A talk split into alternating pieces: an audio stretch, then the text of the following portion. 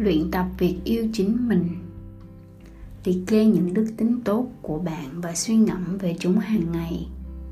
Điều này có thể khó với người có thói quen suy nghĩ tiêu cực về bản thân. Nhưng hãy cố gắng tìm một điều tốt đẹp về mình để đưa vào danh sách mỗi tuần một lần. Cuối mỗi ngày, hãy dành thời gian suy ngẫm về danh sách đó.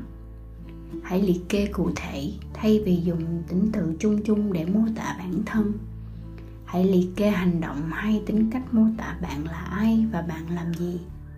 Ví dụ, thay vì nói đơn giản là, tôi là người hào phóng, bạn có thể viết bất cứ lúc nào biết bạn, mình đang gặp khó khăn. Tôi đều tặng cô ấy một món quà nhỏ, ý nghĩa để thể hiện sự quan tâm.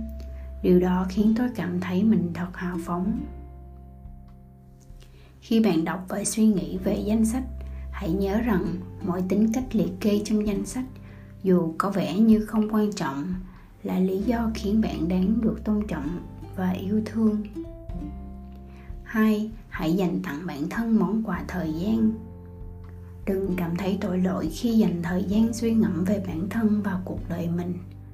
Dành cho mình thời gian và cho phép mình yêu bản thân là rất quan trọng. Bạn sẽ thấy rằng bằng cách đó bạn sẽ dành thời gian quý báu để giúp đỡ người khác hơn. 3. Ăn mừng và tự thưởng. Đây là phần thú vị trong việc yêu bản thân. Tự thưởng cho mình.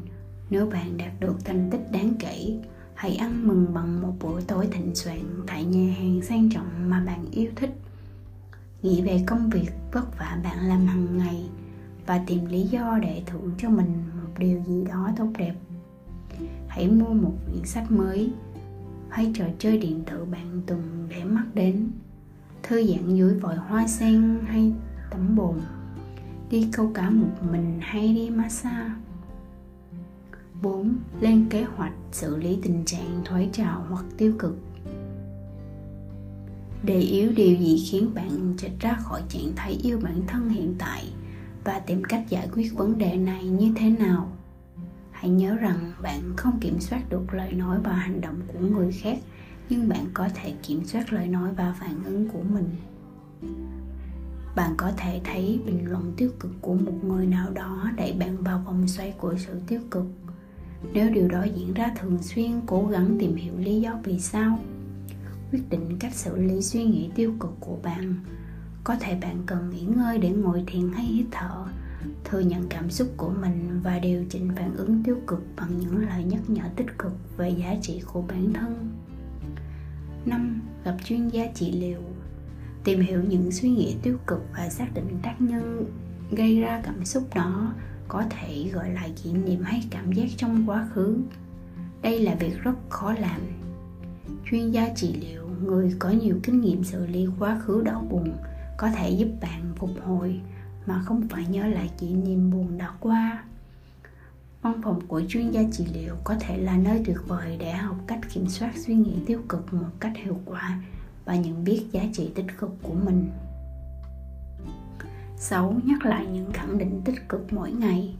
Tìm một vài suy nghĩ tích cực giúp bạn cảm thấy vui vẻ hơn và nhắc lại chúng mỗi ngày. Việc này ban đầu có thể hơi ủy mị hay kỳ cục, Nhưng khi thành thói quen các suy nghĩ tích cực sẽ ngấm dần vào bạn. Bạn sẽ tin chúng dù lúc trước không hề. Một trong những khẳng định tích cực để thúc đẩy việc yêu bản thân là mình là một cá thể trọn vẹn, đáng được tôn trọng. Mình tôn trọng tin tưởng và yêu bản thân.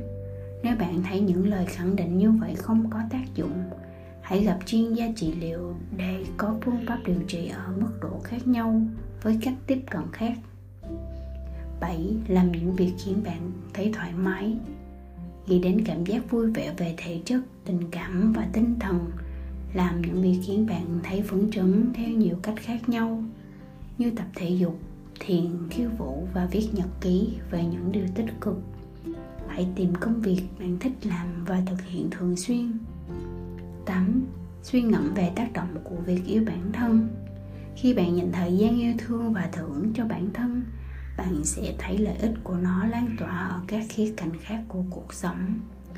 Để ý xem bạn có được tiếp thêm năng lượng không, hay bạn có tiếp xúc với mọi người nhiều hơn không, bạn sẽ cảm thấy có trách nhiệm hơn với điều bạn lựa chọn và kiểm soát cuộc sống tốt hơn.